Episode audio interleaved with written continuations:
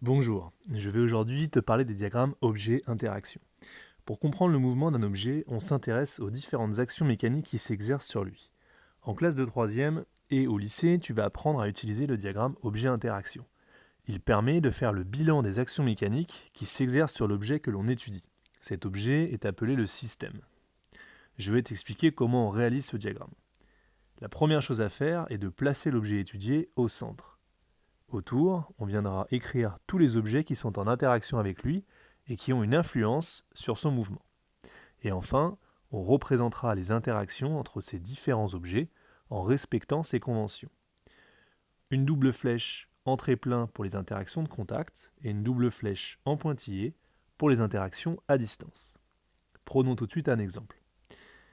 Comme je te l'avais expliqué dans une capsule précédente, lorsqu'on étudie un mouvement, il est indispensable de bien préciser le système étudié. Ici, on souhaite étudier le mouvement du voilier, donc c'est lui qu'on vient placer au centre du diagramme.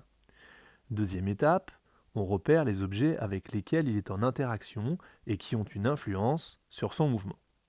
Commençons par la Terre, qui est en interaction avec tous les objets à son voisinage. Tu peux d'ailleurs retenir que si tu étudies un mouvement sur la Terre, ce qui est la grande majorité des cas, on la retrouvera toujours sur ce diagramme.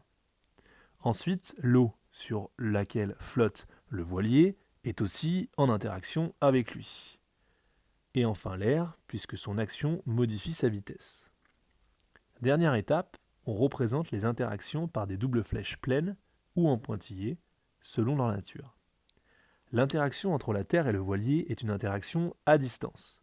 On la représente donc par une double flèche en pointillé. L'eau et l'air sont en contact avec le voilier, donc ces interactions sont représentées par des doubles flèches pleines. Et c'est terminé pour le diagramme objet-interaction du voilier.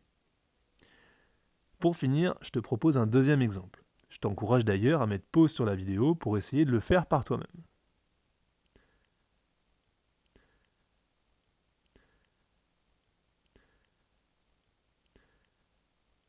Certains élèves ont tendance à rajouter l'air sur ce diagramme. En toute rigueur, il est vrai que l'air est en interaction avec la balle, mais son influence est négligeable sur son mouvement, et c'est pour cette raison que dans ce cas, on ne représente pas cette interaction sur le diagramme. Voilà, tu as maintenant toutes les clés pour réaliser à ton tour des diagrammes objet-interaction lors d'une étude mécanique d'un système. A bientôt